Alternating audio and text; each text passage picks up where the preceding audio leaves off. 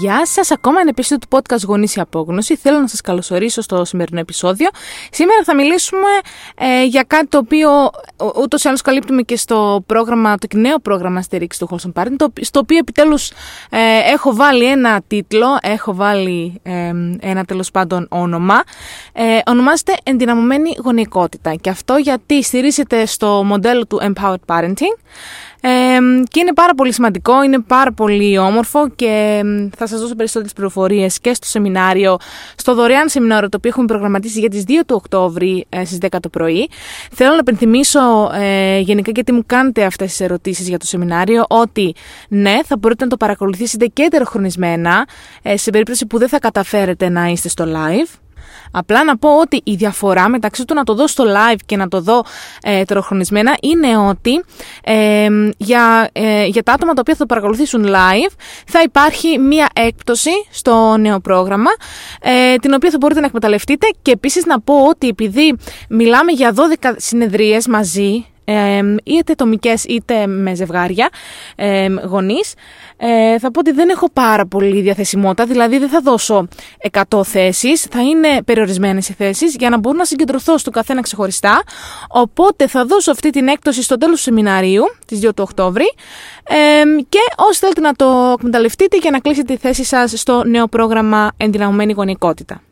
Να πω ότι στο σεμινάριο θα μιλήσουμε ε, για τους λόγους τους οποίους μας τέλος πάντων μας κάνουν να φωνάζουμε στα παιδιά μας, πώς μπορούμε λίγο να το διαχειριστούμε. Ε, τη μέθοδο Anchor, την οποία, η οποία μας βοηθάει πάρα πολύ στο να μπορούμε λίγο να, να συγκρατιόμαστε πριν να φτάσουμε στο σημείο να πρέπει να φωνάξω για να περάσω το μήνυμά μου, για να γίνει αυτό που θέλω. Ε, και θα δώσουμε πάρα πολλές πληροφορίες, οπότε ακόμη και αν δεν σε ενδιαφέρει να λάβεις μέρος στο ε, πρόγραμμα Ενδυναμωμένη Γονικότητα, ε, σου συστήνω επιφύλακτα να το παρακολουθήσεις. Δεν έχεις κάτι να χάσεις, είναι εντελώς δωρεάν και μπορείς να το παρακολουθήσεις και τεροχρονισμένα ε, θα βρεις το σύνδεσμο για να, για να δηλώσεις συμμετοχή στο προφίλ μου στο Instagram ή στο Facebook. Και πάμε να δούμε το θέμα της σημερινής μέρας. Ε, ένα μεγάλο ερώτημα που παίρνω από γονείς είναι το ότι. Βασικά, δεν, δεν παίρνω αυτό το ερώτημα καθ' αυτό, αλλά καταλαβαίνω ότι υπάρχει μια δυσκολία στο να κατανοήσω το παιδί μου, να καταλάβω τι είναι αυτό που θέλει, τι είναι αυτό που ζητάει, τι είναι αυτό που χρειάζεται, τι είναι αυτό που έχει ανάγκη. Ε, και θα πω ότι γενικά είναι, είναι και λίγο επιστήμη του κεφάλου, είναι και λίγο συναισθηματική νοημοσύνη δηλαδή το να μπορώ να βάλω. Ε, το, τον εαυτό μου στη θέση του άλλου και συγκεκριμένα στη θέση ενός μικρού παιδιού, ε, τα οποία τα μικρά παιδιά φυσικά και λειτουργούν πολύ διαφορετικά και σκέφτονται πολύ διαφορετικά από έναν ενήλικα. Και θέλω να σας, ε, να σας πω για τον όρο Mindsight, ο οποίος έχει δημιουργηθεί από τον Daniel Siegel, τον οποίο λατρεύω, είναι εξαιρετικός και αν δεν έχετε διαβάσει βιβλία του σας το προτείνω ανεπιφύλακτα. Ε, οπότε αυτός ο όρος Mindsight περιγράφει την ικανότητα του ανθρώπου να βλέπει μέσα στο μυαλό του και στο μυαλό των άλλων με αποδοχή, με αγάπη, με, με περιέργεια ειλικρινή. Δηλαδή, τι, τι είναι αυτό το ειλικρινής περιέργεια, το να δω γιατί το κάνει αυτό, τι συμβαίνει στο μυαλό, τι συμβαίνει στο σώμα του για να το κάνει αυτό.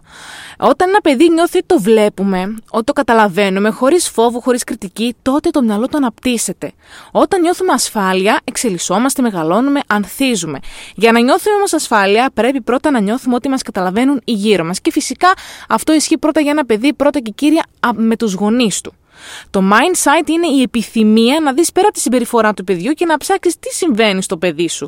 Ποιες σκέψεις και ποιες συναισθήματα κρύβονται πίσω από την πολλές φορές δύσκολη θα πούμε συμπεριφορά του. Οπότε σήμερα θα μιλήσουμε για τα έξι μεγάλα εμπόδια τα οποία στέκονται μεταξύ εμάς και της κατανόησης των παιδιών μας. Και θέλω να επενθυμίσω ότι αυτό το θέμα είναι κάτι το οποίο καλύπτουμε στην έκτη εβδομάδα ε, του προγράμματος Ενδυναμωμένη Γονικότητα. Ε, και να πω ότι γενικά όλες οι εβδομάδες και όλες οι θεματικές έχουν ε, ένα μεγάλο τετράδιο ε, εργασιών, δηλαδή είναι περίπου 20 σελίδες το καθένα και υπάρχουν μέσα πολλές γνώσεις, υπάρχουν δραστηριότητες που θα μας κάνουν λίγο να κοιτάξουμε τον εαυτό μας, να κάνουμε λίγη δουλειά. Ε, και είναι, είναι πάρα πολύ εμπεριστατωμένο. Οπότε πάμε να ξεκινήσουμε λίγο με τα έξι μεγάλα εμπόδια που στέκονται μεταξύ εμάς και τη κατανόηση των παιδιών μας. Το πρώτο είναι, και αυτό το βλέπουμε πάρα πολύ συχνά, οι λανθασμένες πεπιθήσεις των ενηλίκων σχετικά με τα παιδιά. Τι εννοώ με αυτό, ότι πολλοί ενήλικες θεωρούν ότι τα παιδιά γεννιούνται κακά και πρέπει να τους μάθουν πώς να είναι καλά. Οπότε, αν εγώ έχω αυτή την πεποίθηση ότι το παιδί μου έχει γεννηθεί κακό, άτακτο, χειριστικό, κακομαθημένο και εγώ πρέπει να κάνω κάτι και να το κάνω σωστό άνθρωπο, τότε φυσικά και θα νιώσω ότι αναγκάζομαι να το πληγώσω πρώτα για να το λίγο να το σμιλεύσω όπως θέλω. Επίσης κάποιοι άνθρωποι νιώθουν και πιστεύουν ότι τα παιδιά δεν ξέρουν τι σκέφτονται, δεν ξέρουν τι χρειάζονται και δεν ξέρουν τι νιώθουν. Το οποίο είναι λάθος. Ένα παιδί μπορεί να μην μπορεί να βάλει ονομασία, τέλος πάντων να ονομάσει το συνέστημα, αλλά ξέρει πάρα πολύ καλά και τι σκέφτεται και πώς νιώθει. Ε, μια άλλη πεποίθηση λανθασμένη είναι ότι τα παιδιά πρέπει να τα ελέγχουμε. Όταν μπει ο έλεγχος στη σχέση μας με το παιδί, τότε έχουμε χάσει την μπάλα. Ε, αυτό είναι κάτι το οποίο το λέω πάρα πολλές φορές και πρέπει λίγο να, να, να έχουμε την ενσυνειδητότητα, να κοιτάξουμε και να πούμε Πώς διαπαιδαγωγώ το παιδί μου τώρα αυτή τη στιγμή; Έχω δηλαδή στόχο τον έλεγχο, έχω δηλαδή σκοπό μου να ελέγξω το παιδί μου και να κάνει αυτό που θέλω, ή έχω σαν σκοπό μου να συνεργαστώ με το παιδί μου, να το καταλάβω; Αν σκοπός είναι να ελέγξω το παιδί μου, τότε έχω χάσει την μπάλα και πολύ πιθανόν η σχέση μας να μην είναι αυτή που θέλω και αυτή που έχω στο μυαλό μου για το μέλλον. Η τελευταία πεποίθηση λανθασμένη πολύ έντονη είναι ότι τα παιδιά είναι εδώ για να είναι ήσυχα και να μας εξυπηρετούν. Και αυτό το βλέπουμε πάρα πολύ συχνά. Δηλαδή, έχουμε μέσα στο μυαλό μας ότι το καλό παιδί, το τέλειο παιδί είναι ένα παιδί ήσυχο, που του λέω κάνε κάτι και το κάνει αμέσως, ότι δεν διαμαρτύρεται, δεν παραπονιέται, δεν γκρινιάζει. Παιδιά, δεν υπάρχουν ε, παιδιά τα οποία είναι ειδικά σε νηπιακή ηλικία 2,5, 2 ετών, 3 ετών και θα κάνουν πάντα τους λέμε και θα είναι πάντα ήσυχα γιατί δεν είναι και φυσιολογικό αυτό. Ε, δηλαδή τα παιδιά δεν είναι γεννημένα για να είναι ήσυχα και να κάθονται 2-3 ώρες πάνω στον καναπέ, πάνω στην καρέκλα για να μπορούμε και εμείς να φάμε, να μπορούμε να κάνουμε κάτι. Δεν, δεν είναι αυτό που χρειάζονται για να αναπτυχθούν σωστά. Οπότε όχι, τα παιδιά δεν είναι εδώ για να είναι ήσυχα και δεν είναι εδώ για να μας εξυπηρετούν. Ένα άλλο μεγάλο εμπόδιο είναι η έλλειψη γνώσεων και σε αυτό ε, έχουμε εστιάσει και εγώ και άλλοι λογαριασμοί ε, στις, στα μέσα κοινωνικής δικτύωσης ότι προσπαθούμε να προσφέρουμε όσες περισσότερες γνώσεις μπορούμε γιατί όταν γνωρίζουμε τότε μπορούμε και να πράξουμε καλύτερα και να καταλάβουμε καλύτερα. Για παράδειγμα, όταν δεν γνωρίζουμε πώς αναπτύσσει το παιδικό εγκέφαλος, δημιουργείται μια σύγχυση στη διαπαιδαγώγησή μας. Δηλαδή έχουμε απέτηση από το παιδί να συμπεριφέρεται με τρόπο απίθανο για την ανάπτυξή του. Όταν δεν γνωρίζουμε πώ να αναπτύξετε ο παιδικός εγκέφαλος και τι χρειάζεται για να αναπτυχθεί σωστά και να ανθίσει. Η ενσυναίσθηση, ο ασφαλής δεσμός με τον εαυτό μας και με το παιδί και η θέληση να καταλάβουμε είναι αυτά που βοηθούν τον εγκέφαλο του παιδιού να αναπτυχθεί σωστά. Ο φόβος καταστέλει την ε, ανάπτυξη του παιδιού και καθυστερεί την ε, ορίμανση του προμετωπίου φλοιού. Αυτό το κέντρο της συναισθηματικής ρύθμισης και διαχείρισης, αυτό που θα βοηθήσει αργότερα ένα παιδί να μπορεί να σκέφτεται λογικά, να μπορεί να έχει αυτοέλεγχο. Οπότε κάποια πράγματα τα οποία τα κάνουμε τώρα και δεν βλέπουμε αποτελέσματα και λέμε Μα γιατί το κάνω αυτό, αφού συνεχίζει και κάνει το ίδιο το παιδί, δεν αλλάζει κάτι. Δεν θα αλλάξει κάτι, θα σου το πω εγώ. Δεν θα αλλάξει κάτι, θα χρειαστούν χρόνια για να δεις το αποτέλεσμα ε, αυτής, αυτού του σεβασμού, αυτής της συνέστηση. Δηλαδή, αν το έχεις ξεκινήσει στο παιδί σου που είναι δύο ετών, τότε γύρω στα 4-5 πρέπει να περιμένεις ότι θα, θα έχει λίγο ξεκινήσει να αναπτυχθεί ο προμετωπίο φλοιό, να μπορεί το παιδί να δείχνει ένα αυτοέλεγχο, να μπορεί να σκέφτεται λίγο λογικά τις παρορμήσεις του. Αυτό χρειάζεται χρόνια. Δεν είναι κάτι το οποίο θα ξεκινήσω σήμερα Δευτέρα και μέχρι το Σαββατοκυριακό το παιδί μου θα είναι ένα άλλο παιδί. Αυτό όμως το κάνει η σύνδεση. Η σύνδεση κάνει θαύματα. Οπότε να πούμε λίγα πράγματα και για την ανάπτυξη του εγκεφάλου. Ε, ο κατώτερος εγκέφαλος ξεκινά να αναπτύσσεται από τη γέννηση και οριμάζει γύρω στα 2 με 3 έτη. Ε, αυτό, αυτό το μέρος του εγκεφάλου εστιάζει κυρίως στην ανάπτυξη του σώματος, του συντονισμού. Εκείνε σε αυτή την περίοδο, στο γύρω στα πριν, πριν και μέχρι τα 2-3 έτη που το παιδί ζητάει συνεχώς ασφάλεια, ε, ζητάει συνεχώς σύνδεση, καθώς ρουφάει το περιβάλλον του σαν σφουγγάρι. Δηλαδή εκεί που μαθαίνει λέξεις, μοτίβα συμπεριφοράς, όταν αναστατώνεται, δυσκολεύεται να ακολουθήσει οδηγίες και οντολές, έχει ελάχιστο αυτοέλεγχο και εξαρτάται στο 100% από τον ενήλικα, από εμάς, να το βοηθήσουμε να ερεμήσει και να διαχειριστεί τα συναισθήματά του. Οπότε αυτό το θα αφήσει το παιδί μόνο του να ερεμήσει δεν ισχύει για μικρά παιδιά με καμία. Είναι 100% εξαρτημένο ένα παιδί από τον ενήλικα για να μπορεί να ερεμήσει και να ρυθμίσει τα συναισθήματά τους σε αυτήν την ηλικία. Ο μεσεγκέφαλος ξεκινάει να οριμάζει γύρω στα 3 έτη και ολοκληρώνεται μεταξύ 7 και 12 ετών. Και είναι αυτός, ε, αυτό το μέρος του κεφάλου που εστιάζει κυρίως στην ανάπτυξη των συναισθημάτων. Δηλαδή, εκεί το παιδί μαθαίνει πώς να συγκρατεί, να αναγνωρίζει συναισθήματα και ακόμα και σε αυτές τις ηλικίες, θα πω γιατί λίγο μπήκαμε προεφηβεία, το παιδί είναι πάλι εντελώς εξορτημένο από τον ενήλικα για να διαχειρίσει τα συναισθήματά του και ναι, ακόμα και στην εφηβεία. Ε, και αυτό το κάνουμε μέσω της ρύθμιση. Ο μεσεγκέφαλος στεγάζει τα κέντρα διαχείρισης των συναισθημάτων και τον αυτοέλεγχο, τα οποία γύρω στα, σε αυτήν την ηλικία μόλις έχουν αρχίσει να αναπτύσσονται. Οπότε και εκεί χρειάζεται συνεχής και σταθερή συνέστηση, κατανόηση ε, και, και υπόδειξη. Τι, τι θα πω τώρα, τι εννοώ υπόδειξη. Πρέπει να είμαστε πάντα τα πρότυπα των παιδιών μας για να αναπτυχθούν σωστά. Δηλαδή, το να πω σε ένα παιδί πρέπει να είσαι ευγενικός και να δείχνεις σεβασμό και εγώ να του φωνάζω και να, και να του μιλάω άσχημα και να μιλάω και στους γύρω μου άσχημα, αυτό θα κάνει και το παιδί. Και μετά θα έχω εγώ παράπονο ότι λέω στο παιδί ότι έχουμε κανόνα να είμαστε ευγενικοί και το παιδί μιλάει άσχημα. Τα παιδιά κάνουν αυτό που βλέπουν και όχι αυτό που τους λέμε. Οπότε αυτό πρέπει συνέχεια να το έχουμε στο μυαλό μας.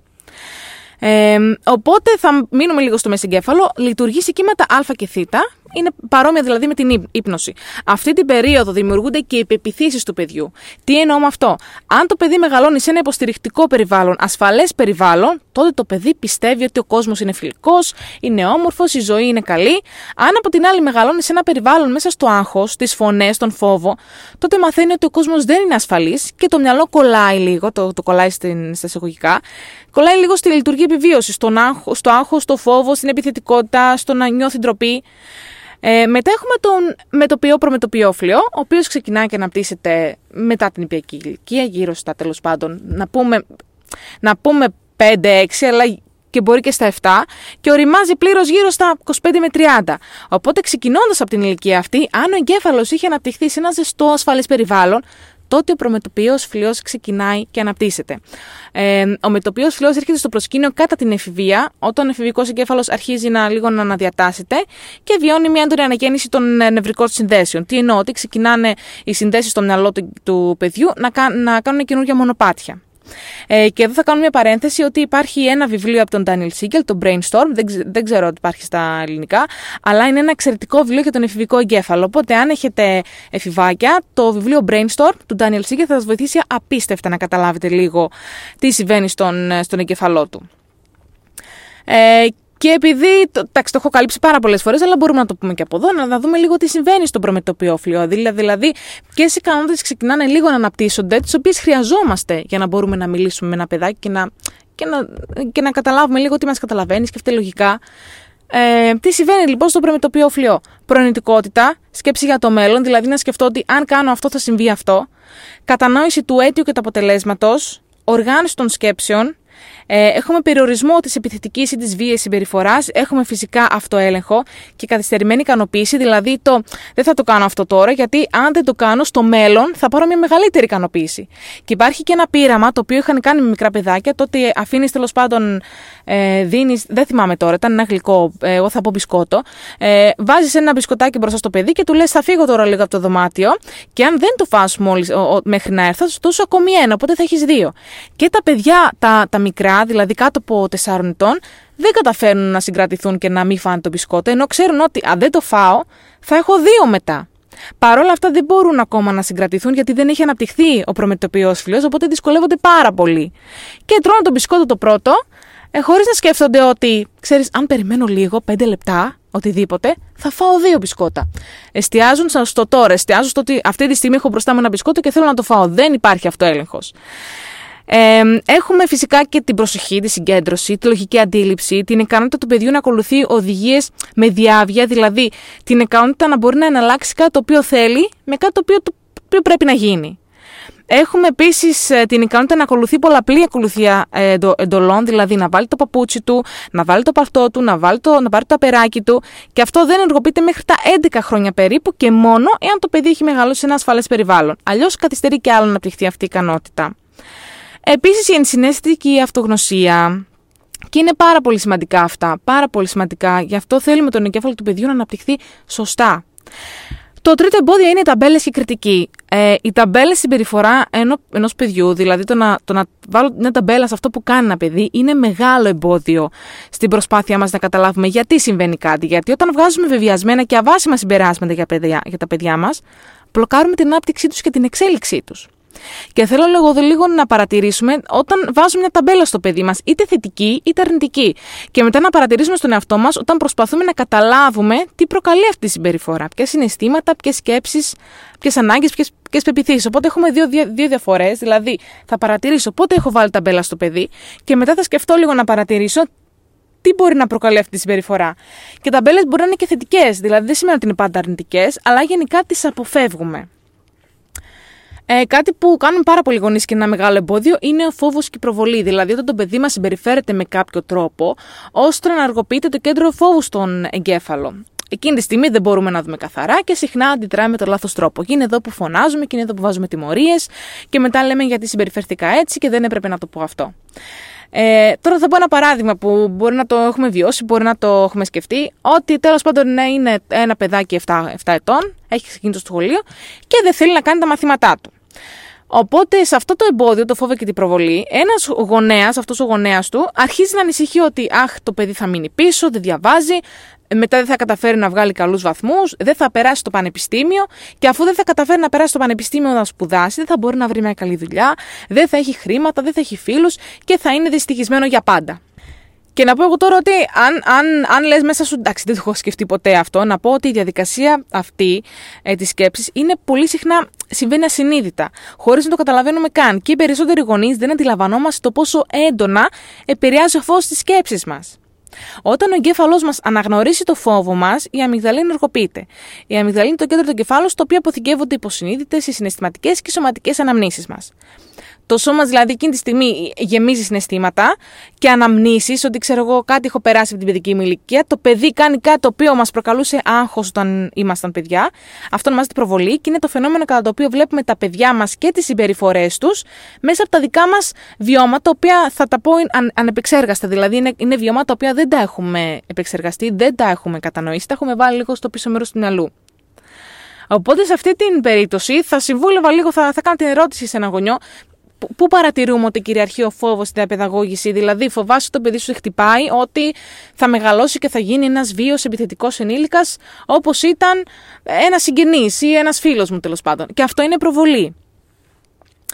Ε, εδώ, εδώ θα πω ότι πρέπει απλά να ψάξουμε περιέργεια να βρούμε από πού πηγάζουν οι φόβοι αυτοί. Δηλαδή, αν ο μεγαλύτερος σου φόβος γινόταν πραγματικότητα, τι θα σήμαινε αυτό για σένα, σαν γονέα, τι θα σήμαινε αυτό για σένα; Το πέμπτο εμπόδιο είναι η έλλειψη αυτογνωσίας και ενσωμάτωσης.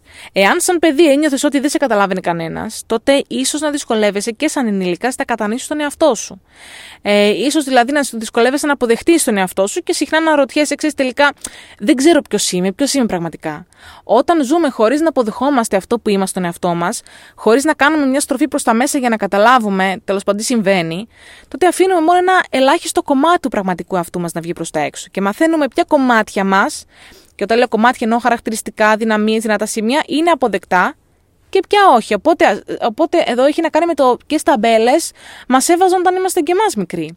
Ή τέλος πάντων έχει να κάνει με το ρόλο τον οποίο είχαμε στην οικογένειά μας. Δηλαδή είμαστε το, το φρόνιμο παιδί, το αστείο, το ατίθασο, το υπεύθυνο. Ε, και είναι αυτά ακριβώς ε, που που δείχνουμε, δηλαδή είναι αυτά τα κομμάτια τα οποία έχουμε, να, έχουμε μάθει να βγάζουμε προς τα έξω και μαθαίνουμε τι είναι αποδεκτό και τι όχι. Αυτό που θεωρούμε ότι δεν είναι αποδεκτό το κρύβουμε και δημιουργεί μία σύγκρουση, μία σύγκρουση μέσα μας.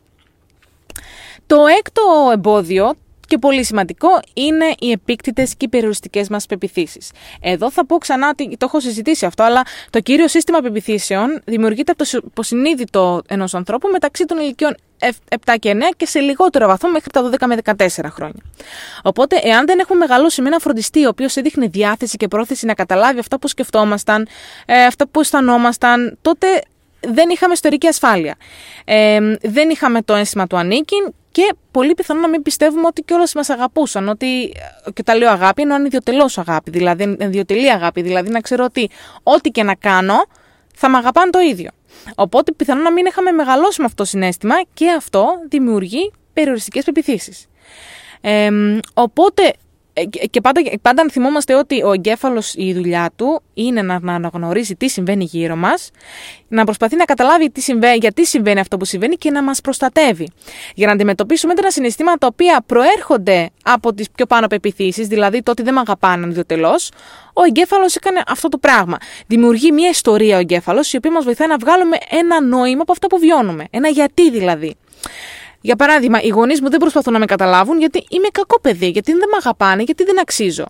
Και να πω τώρα ότι η ιστορία αυτή που κάνει ο εγκεφαλός μας, αν και συνήθως δεν είναι αλήθεια, προκαλεί λιγότερο πόνο και είναι λιγότερο επικίνδυνη για ένα μικρό παιδί. Από το να παραδεχτεί ότι η μόνη πηγή επιβίωσής του, δηλαδή οι γονείς του, δεν μπορούν να το καταλάβουν, να το δουν, να του προσφέρουν ε, ψυχολογική ε, ή συναισθηματική ασφάλεια. Οπότε φτιάχνει ο εγκέφαλος μία ιστοριούλα για να μας βοηθήσει να κατανοήσουμε τι συμβαίνει γύρω μας. Παίρνει εκείνη τη στιγμή που θα, που θα που θα χτίσουμε αυτή την πεποίθηση ο εγκέφαλος μία απόφαση, υποσυνείδητα, δεν θα βιώσω ποτέ ξανά αυτόν τον πόνο. Ε, και θα σας πω τώρα ένα παράδειγμα. Έχουμε ένα παιδάκι 5 ετών, το οποίο ε, έχει χτυπήσει τον αδερφό του. Ε, προσπαθεί να εξηγήσει στους γονείς του γιατί τον χτύπησε, αλλά οι γονείς του φωνάζουν, το στέλνουν στο δωμάτιό του, βάζουν τιμωρία. Αυτό όταν συμβαίνει συνέχεια, το αποτέλεσμα είναι το παιδί μέσα στον πανικό του να αρχίσει να πιστεύει ότι ξέρεις είμαι κακό παιδί. Ότι κάτι δεν πάει καλά μαζί μου, γι' αυτό χτυπάω τον αδελφό μου. Δηλαδή, όταν δεν εξηγήσουμε σε ένα παιδί ότι ξέρεις, το καταλαβαίνω αυτό που κάνεις, ε, δηλαδή έχεις κάποια συναισθήματα, δεν ξέρεις πώς να, τα, να τα επικοινωνήσεις και καταλήγεις να χτυπάς τον αδελφό σου και να δείχνεις επιθετικότητα. Αν δείξουμε σε ένα παιδί ότι αυτό που κάνεις το φοβάμαι, αυτό που κάνεις δεν ξέρω τι είναι, τότε το παιδί μαθαίνει ότι ξέρεις, κάτι δεν πάει καλά μαζί μου. Ε, ίσως, ίσως τέλος πάντων όντως να μην αξίζω, να, να είμαι κακό παιδί. Ε, οπότε αυτό το πράγμα το, το εσωτερικεύει το παιδί, το κάνει η πεποίθησή του. Και υπενθύμηση μεγάλη, τα παιδιά δεν μπορούν να κάνουν αναστοχασμό. Δηλαδή, το μέρος του κεφάλου υπεύθυνο για αυτήν την ικανότητα, ο προμετωπιός φιλός, ο πολύ καλός μας φίλος, είπαμε πότε ότι πότε ξεκινά να αναπτύσσεται και πότε ολοκληρώνεται. Ε, οπότε από εκείνη τη στιγμή, θα πάρω το παράδειγμα, το παιδί αυτό σταματάει να προσπαθεί να εξηγήσει αυτά που κάνει. Όταν προσπαθούμε να καταλάβουμε γιατί κάνει κάτι ένα παιδί, ενώ βρισκόμαστε σε κατάσταση άγχους, δηλαδή έχει χτυπήσει τον αδερφό του, έχω αγχωθεί, έχω φοβηθεί ότι θα χτυπήσει το παιδί, το μικρό, τότε ενεργοποιείται το κέντρο του κεφάλου που απελευθερώνει συναισθηματικές μνήμες, περιοριστικές πεπιθήσει και δεν μπορώ να δω πραγματικά το παιδί μου. Δηλαδή, είναι λες και μπήκε ένας φακός μπροστά μου και δεν μπορώ να δω το παιδί μου σαν αυτό που είναι. Ε, δεν είμαι παρόν εκείνη τη στιγμή, δεν μπορώ να δω πέρα από την επιφάνεια και δεν μπορώ να δω τι κρύβεται από κάτω. Και είναι πάρα πολύ σημαντικό να το έχουμε αυτό υπόψη μας, ότι όταν συμβεί κάτι και είμαστε αναστατωμένοι, πολύ συχνά δεν βλέπουμε τα παιδιά και αυτό που είναι πραγματικά. Ε, κρίνουμε από τη συμπεριφορά, η οποία δεν είναι σωστό αυτό το πράγμα. Δηλαδή, κάνουμε κι εμείς πολλά πράγματα τα οποία δεν μας χαρακτηρίζουν σαν ανθρώπους. Σε μια δύσκολη στιγμή θα συμπεριφερθείς πιθανόν με τρόπο, ο οποίο δεν σε χαρακτηρίζει σαν άνθρωπο. Και αυτό συμβαίνει και, και με τα παιδιά, οπότε πρέπει να τα θυμόμαστε αυτά. Αυτές ήταν, ε, οι, αυτά ήταν τα έξι μεγάλα εμπόδια που μπαίνουν μεταξύ εμάς και της κατανόησης των παιδιών μας. Θέλω λίγο να τα, να τα ακούσετε ξανά, να, να κάνουμε έναν αστοχασμό γιατί μπορούμε σαν ενήλικες. Ε, και να δούμε τέλος πάντων πού εμφανίζονται αυτά στη γονικότητά μας και πώς μπορούμε λίγο να τα διαχειριστούμε. Είναι, είναι πάρα πολύ βοηθητικό όταν, όταν κάνουμε μια στροφή προ προς τα μέσα και προσπαθούμε να σκεφτούμε γιατί κάνω αυτά που κάνω και γιατί νιώθω αυτά που νιώθω και γιατί σκέφτομαι αυτό που σκέφτομαι. Τότε μας βοηθάει να αναγνωρίσουμε λίγο και γιατί κάνει αυτό που κάνει το παιδί και γιατί αντιδράω έτσι. Και μας βοηθάει γενικά πάρα πολύ. Ελπίζω να βρήκατε το επεισόδιο αυτό βοηθητικό. Ε, θέλω να σας υπενθυμίσω ότι για το σεμινάριο μην το χάσετε τις 2 του Οκτώβρη. Περιέχει πάρα πολλές πληροφορίες και θα σας βοηθήσουν πάρα πολύ αν έχετε κουραστεί να φωνάσετε, το οποίο είναι νομίζω ένα από τα, από τα μεγάλες δυσκολίες της γονικότητας. Ε, και εκεί θα, ε, στο σεμινάριο αυτό θα ε, ανακοινώσω και το καινούριο πρόγραμμα Ενδυναμωμένη Γονικότητα. Θα σας δώσω πληροφορίες ε, και είπαμε ότι ε, τα άτομα τα οποία θα, θα παρακολουθήσουν το σεμινάριο live θα πάρουν και μια έκπτωση την οποία ε, να ξαναπώ ότι ε, επειδή υπάρχουν πολύ περιορισμένες θέσεις. Ε, αν ενδιαφέρεστε, θα πρέπει να την εκμεταλλευτείτε λιγάκι άμεσα. Οπότε θα, θα, θα τα πούμε την επόμενη εβδομάδα. Να έχετε καλή συνέχεια και καλή εβδομάδα. Γεια σας!